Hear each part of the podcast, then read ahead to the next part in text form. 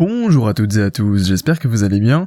On se retrouve aujourd'hui pour un nouvel épisode de ce podcast consacré aux crypto-monnaie. Avant toute chose, avant de démarrer le podcast du jour, euh, je voulais simplement vous donner une petite information.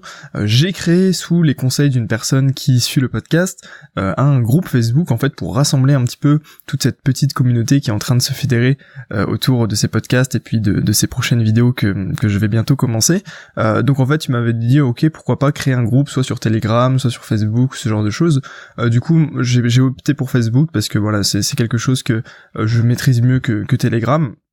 Donc en fait, si ça vous intéresse, vous pouvez cliquer dans la description de ce podcast pour rejoindre finalement euh, le groupe Facebook euh, de la communauté bourse et crypto-monnaie où euh, voilà dedans qu'est-ce qu'il va y avoir? Bah écoutez on verra. Je, normalement je partagerai peut-être les podcasts mais bon ça c'est pas obligatoire. Je pense que j'essaierai plus d'orienter ça sur le trading dans le sens où j'essaierai de partager très régulièrement des analyses sur comment dire bah, sur le marché des crypto-monnaies en mode vraiment trading parce que je pense qu'aujourd'hui le marché est entre guillemets assez mûr pour pouvoir faire du trading plutôt que juste holder à mort et puis euh, gagner beaucoup d'argent. Donc à voir, mais de toute façon ce sera un peu votre groupe, donc on pourra y faire un peu ce que vous voulez.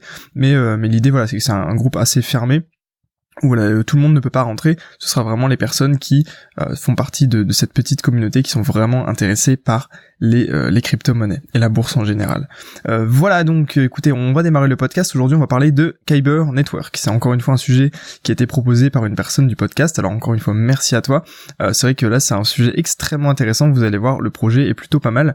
et donc qu'est-ce que c'est aujourd'hui? C'est sont des exchanges. On va parler des exchanges. Alors c'est vrai qu'on m'a posé la question dans un podcast précédent qu'est-ce que c'était un exchange? C'est vrai que j'ai tendance à utiliser le mot comme ça rapidement. En fait si vous voulez c'est juste une plateforme d'échange. C'est une sorte de, je vais pas dire mais euh, voilà, c'est vraiment comment dire une place centre une place où en fait vous pouvez échanger vos crypto-monnaies.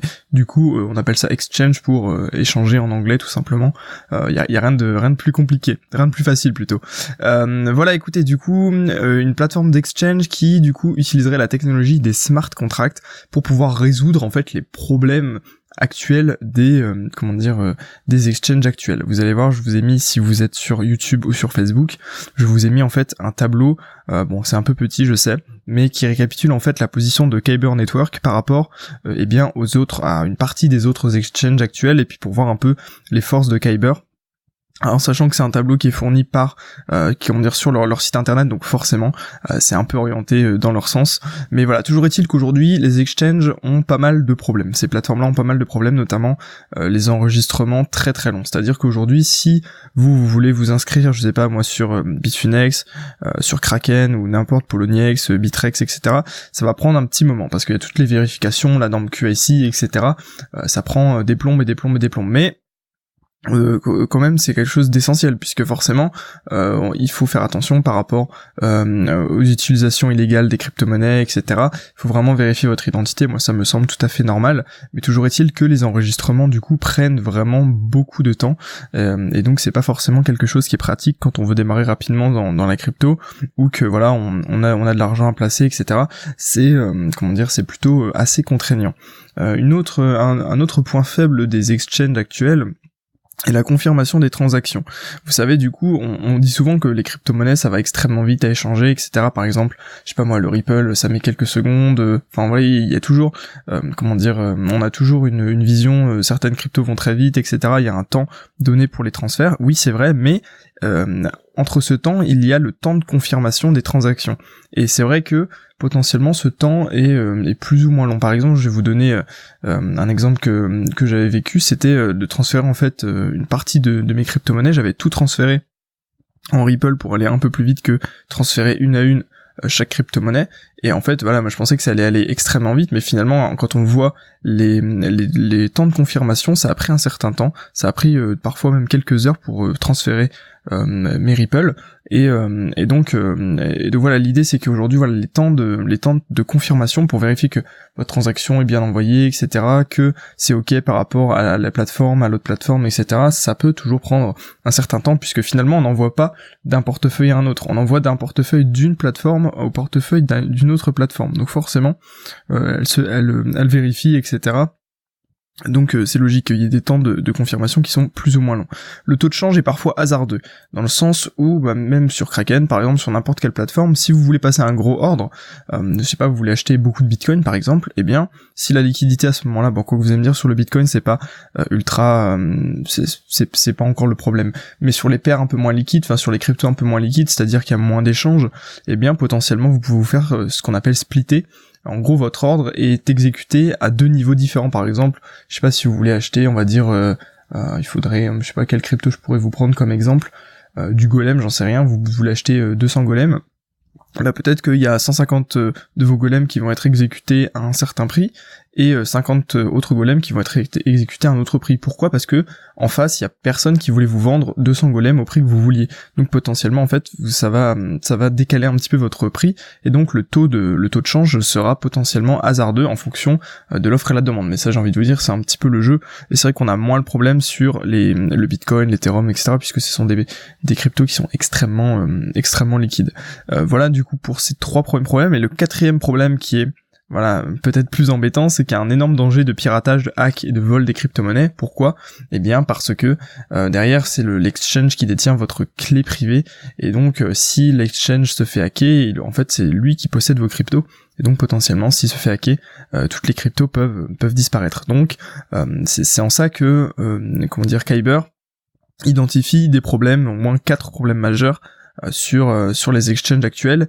Et en fait l'idée de, de ce nouveau protocole de ce nouveau de ce nouveau projet est en fait de résoudre tous ces problèmes là alors on va voir est-ce que c'est bien ou pas? Parce que moi j'ai un petit euh, comment dire un petit frein par rapport à ce projet mais je vais vous expliquer ça dans la suite de ce podcast. Alors l'idée et que finalement on va utiliser les smart contracts, donc en fait on va échanger de l'Ether pour avoir du DGD. Le DGD qu'est-ce que c'est? Du coup c'est la crypto-monnaie euh, du projet Kyber. Alors je sais pas exactement, j'ai pas été creusé à 100%, j'ai trouvé même d'ailleurs que le white paper était un petit peu light, je vous le donne de toute façon dans la description, il suffit de, cliquer, j'ai mis les liens. Euh, j'ai trouvé que le white paper était un petit peu light, il faisait même pas 15 pages je crois. Donc en fait j'ai pas réussi à trouver vraiment l'explication de à quoi servait le DGD, mais toujours est-il que euh, l'idée est que vous, en tant qu'utilisateur, vous envoyez un token. Vous voyez, je vous ai mis le schéma si vous êtes sur YouTube ou Facebook. Euh, vous envoyez un token A sur un smart contract et que ce token A est envoyé à une réserve de tokens ou de, de crypto en général et en fait en échange du coup de euh, comment dire de, de, votre token A vous recevez un token B et donc ça fonctionne avec à peu près tous les tokens. Là l'idée c'était de passer de l'Ether au DGD, mais on peut potentiellement faire ça avec tous les tokens disponibles dans la réserve. Alors, je vais vous expliquer un petit peu mieux comment ça fonctionne. Si vous voulez, aujourd'hui, quand vous allez par exemple sur Bitfinex, pour prendre un exemple simple, et que vous avez je sais pas, vous voulez changer de, euh, de je sais pas, de l'Ether contre du Litecoin par exemple. Voilà, on va prendre un, exemple simple. Euh, enfin simple, c'est pas c'est pas ultra facile d'échanger de de l'Ether contre du Litecoin. Il n'y a pas, je, ne pense pas du moins qu'il y ait une paire de, de crypto-monnaies Ether Litecoin. Donc qu'est-ce que vous devez faire? Eh bien, vous devez tout simplement vendre vos Litecoin pour acheter du Bitcoin et ensuite avec vos Bitcoins, vous allez du coup les comment dire euh, eh bien échanger vos bitcoins contre du coup des euh, litecoins par exemple. Vous voyez l'idée c'est qu'il y a toujours une double manipulation qui va se faire sur les exchanges euh, classiques. Alors que là, en fait, vous pouvez dire ok moi je veux de l'Ether, je veux du, du Litecoin et je suis prêt à échanger mes Ethers en échange de ce Litecoin. Et donc automatiquement, eh bien, votre token Ether va aller dans le smart contract dans le smart contract, il va demander du coup du Litecoin. Dans la réserve, on va dire ok j'ai du Litecoin, je te passe le Litecoin et tu me donnes ton Ether et en fait hop on fait un trade comme ça un échange comme ça de manière très facile. Euh, il y, a, ce premier aspect qui est du coup de passer par une seule transaction au lieu de deux, qui est pas mal. Et euh, un, comment dire euh, un, autre aspect un autre aspect des choses. Voilà, l'idée est que si demain vous voulez échanger du coup votre Ether contre du Bitcoin, il faut forcément qu'il y ait quelqu'un en face de vous qui veuille échanger son Bitcoin contre votre Ether. Alors que là, sur la, cette plateforme-là, sur Kyber, non. Parce que tout est dans la réserve. En gros, dans la réserve, on a une, réserve potentielle de milliers, de millions de, de cryptos qui euh, sont potentiellement échangeables contre tout ce que vous voulez. Euh, c'est ça la différence. En gros, on, ne joue pas contre le marché. C'est-à-dire que la contrepartie n'est pas le marché. La contrepartie est une réserve. Et ça, c'est extrêmement différent d'un exchange classique qui est finalement juste une plateforme qui met en relation les gens. Là non, là du coup c'est pas ça. L'idée c'est que euh, c'est une réserve qui va jouer la contrepartie de tous vos trades. Et donc ça pour moi c'est à la fois bien et à la fois problématique, on va voir pourquoi. Euh, D'abord je vais juste vous détailler un tout petit peu euh, les rôles les rôles des différentes euh, euh, des, différents euh, comment dire intervenants dans, dans le système de Kyber. Tout d'abord l'utilisateur, qu'est-ce qu'il fait lui? Eh bien, il va envoyer et recevoir des tokens, tout simplement. Il n'y a pas d'autre, il, sert entre guillemets à rien d'autre. lui, ça lui permet d'échanger très vite ses tokens, etc. sans aucun problème. ensuite, la réserve, elle, elle va stocker les tokens et elle va servir de liquidité. Alors, les tokens du coup sont détenus ou non par Kyber. Ça va dépendre en fait. Euh, il peut y avoir du coup des, des contributeurs à la réserve. Euh, tout va dépendre du système, mais l'idée c'est que toute cette réserve est sur des wallets qui sont reliés à des smart contracts qui vont automatiquement en fait euh, faire disposer les utilisateurs de tout simplement les comment dire les cryptos qui sont sur ces wallets. petit aparté sur les utilisateurs, les utilisateurs du coup euh, possèdent leur crypto sur leur wallet perso. Il n'y a pas de, il y a pas en fait, euh, Kyber ne possède pas les, crypto-monnaies de ces utilisateurs. Donc c'est une, comment dire, euh, une sécurité supplémentaire par rapport par rapport au hack. Il va y avoir ce qu'on appelle le reserve manager qui va gérer du coup les frais de transaction et les frais. Forcément, il y a toujours sur une plateforme d'échange les frais de transaction et puis le spread, c'est-à-dire la différence entre euh, le, par exemple, si vous voulez acheter, je sais pas, du Bitcoin, eh bien, au lieu de l'acheter à, je sais pas, là aujourd'hui il est assez bas le Bitcoin, on va dire à 7000 dollars, ou bien au lieu de l'acheter à 7000 dollars, vous allez l'acheter à 7025 dollars. Comme ça, le, comment dire, le, courtier, enfin le l'exchange, la plateforme se met une, petite différence dans la poche. Ça, c'est toujours, euh, ça y est toujours sur tous les, comment dire, toutes les places euh, boursières, etc. Euh, et donc, finalement, ce reserve manager, il va un peu gérer ça en fonction de, de la situation et tout.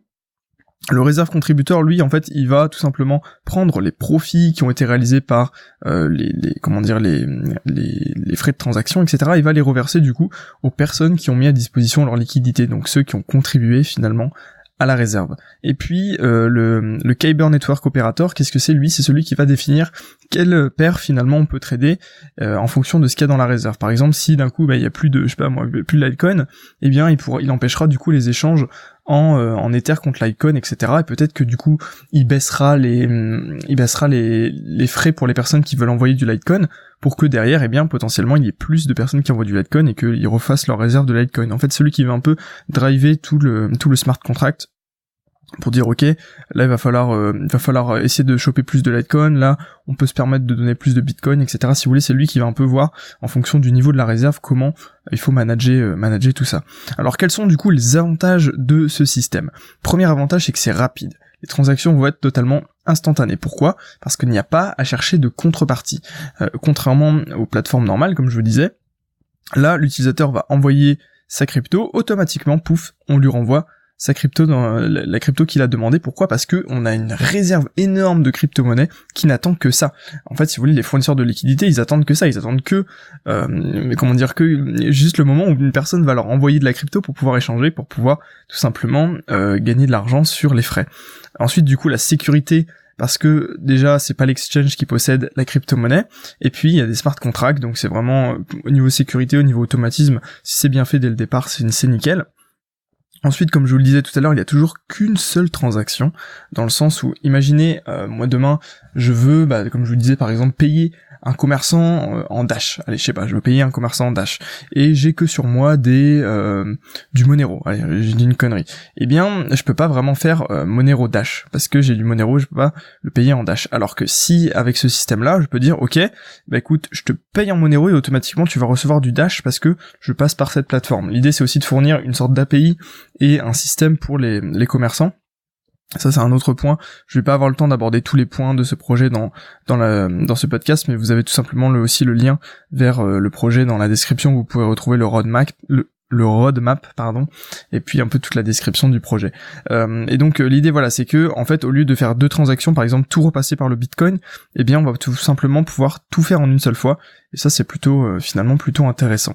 Et dernier point, c'est que les taux de change et les frais du coup sont potentiellement connus à l'avance. C'est-à-dire que au moment où vous allez cliquer sur envoyer la transaction, vous savez exactement quel est le, taux de change potentiel euh, et quels sont les frais que vous allez du coup Alors, euh, est-ce que c'est bien? Bah d'un côté oui, c'est bien. Pourquoi? Parce que ça va extrêmement vite. Le marché va être extrêmement rapide avec ce système. Cependant, je, pour moi, c'est pas ultra. Euh, enfin, comment dire J'ai un petit, euh, comment dire, un petit alerte qui se met en place quand je vois ce système. Pourquoi? Parce que en fait, si vous voulez, ça représente quasiment exactement le système des market makers sur le forex. Euh, en gros, là, si vous comprenez bien, on, recrée un marché artificiel dans le sens où il n'y a que euh, les personnes, il y a que des, personnes d'un seul côté. Il y a que les personnes qui souhaitent échanger leur crypto d'un côté qui sont là en fait. Il y a que les personnes qui sont du côté plutôt de euh, la demande finalement. En gros, ils demandent une crypto contre une autre. Alors que dans un marché classique, si vous voulez, il y aurait du coup une personne de chaque côté. Il y aurait une personne qui enverrait sa crypto dans un sens et une personne qui la recevrait, qui enverrait du coup, qui ferait un échange, si vous voulez, comme sur tout marché entre guillemets classique. Là, en fait, on reproduit un marché artificiel euh, avec de la de la liquidité. Et donc, euh, comment dire, euh, et donc ça peut être potentiellement entre guillemets dangereux parce que sur le forex, euh, il y a énormément de courtiers qui font ça. C'est-à-dire que quand vous passez un ordre sur le forex, donc pour le forex, pour ceux pour faire un rapide résumé, c'est le marché d'échange, genre l'euro contre le dollar, le, dollar contre le yen, etc., l'euro contre le dollar canadien, bref, ces toutes ces monnaies. Et en fait, quand vous allez passer un trade sur, par exemple, l'euro contre le dollar, eh bien, votre courtier ne va pas forcément reproduire l'ordre sur le marché. En théorie, il doit euh, juste servir d'intermédiaire et donc aller chercher une contrepartie sur le marché, euh, comme là on pourrait le faire du coup sur sur un exchange classique comme Bitfinex, comme Kraken, etc.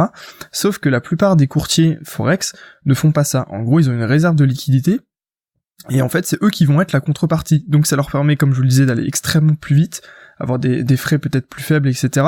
Mais potentiellement derrière, le problème de ce genre de, de courtier, c'est que ils, ils, en fait, ils savent statistiquement que vous allez perdre et donc ils vont gagner de l'argent à chaque fois que vous allez perdre, puisque ce sont eux la contrepartie.